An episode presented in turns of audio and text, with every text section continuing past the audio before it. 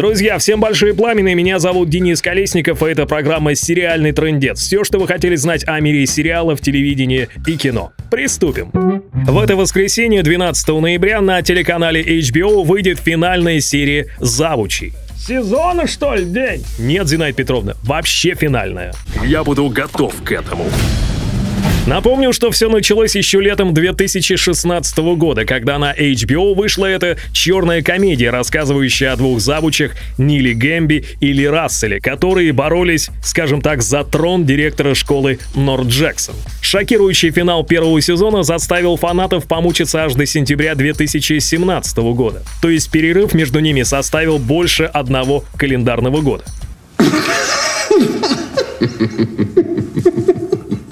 В итоге во втором сезоне все стало еще более запутаннее, еще более чернее и еще более смешнее, как ни странно. Ну, это черная комедия. Слоганом второго сезона стала фраза «Кто подстрелил Усатого?». И именно это вы и узнаете первыми, когда посмотрите эту серию в понедельник 13 ноября в онлайн-сервисе Амедиатека. По версии Кураж Бомбей, конечно же. День, я другую не смотрю. А я, кстати, знаю, кто его подстрелил. Это бы 10 ноября на телеканале ТВ-3 стартовал второй сезон сериала «Чернобыль. Зона отчуждения». Как и первый сезон, снятый еще в 2014 году, «Чернобыль 2» будет состоять из восьми эпизодов. Фанаты ждали продолжения на протяжении двух лет. И вот дождались. Действие второго сезона развернется в альтернативной реальности, созданной в стилистике ретро-футуризма, где СССР не распался, а стал главной сверхдержавой, флагманом передовых технологий и вообще законодателем мод. Забавно, Деня. Но при этом главные герои отправятся в США. Зачем это? Чтобы разобраться с измененной ими реальностью и найти самих себя. Ох, день, ну прям, знаешь, как в песне «Взвейтесь кострами синие ночи, мы пионеры, дети рабочих». Шутки шутками, Зинаида Петровна, а размах второго сезона поистине поражает. Также классические советские хиты 80-х были переработаны и получили современное прочтение от рэпера L1. Он записал отдельный мини-альбом, который будет являться саундтреком ко второй части Чернобыля. Чем еще нас удивишь? Авторы и создатели заявляют, что это будет первый российский сериал, снятый в Голливуде при участии американских актеров. В общем-то, даже не знаю, что вам еще рассказать. Если вы смотрели первый сезон, то наверняка ждали его, как и я. Да, собственно, как и вся наша бригада. Рабочая бригада сериального трендеца. А если еще не успели, то начинайте с первого сезона. Уверен, вас это также зацепит. Итак, с 10 ноября на ТВ-3.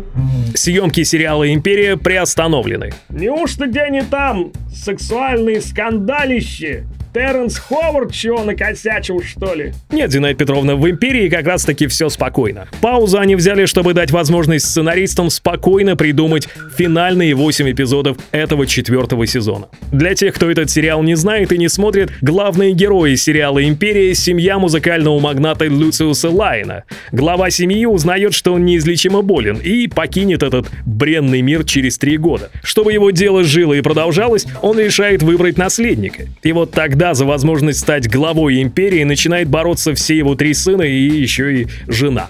Санта-Барбара какая день! Ну почти Санта-Барбара, только про хип-хоп. Однако так было только в самом начале. Потом все начинает меняться, и сейчас в четвертом сезоне уже совсем другой поворот, но спойлерить я не буду.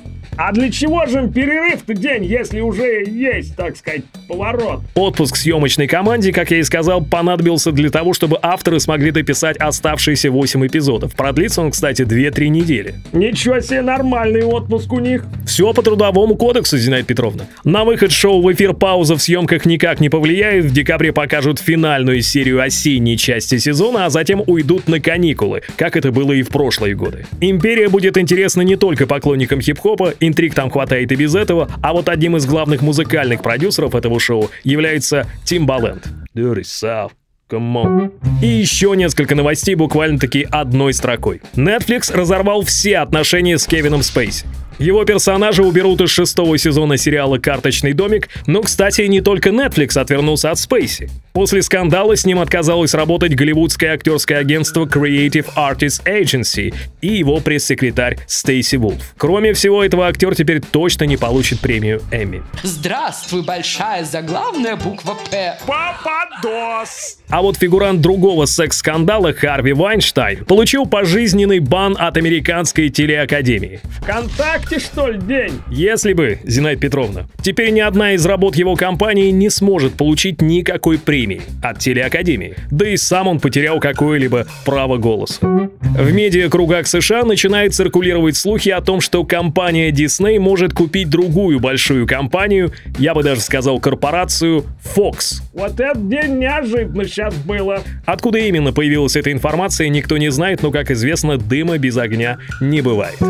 И, наконец, «Очень странные дела» стали самым запрашиваемым и самым просматриваемым сериалом этой осени. Ну, второй сезон, естественно. В первые три дня, как Netflix выкатил сразу все серии второго сезона, их посмотрело около 15 миллионов человек. И это только в США. Посчитать же, сколько их посмотрело во всем мире, пока даже не представляется возможным.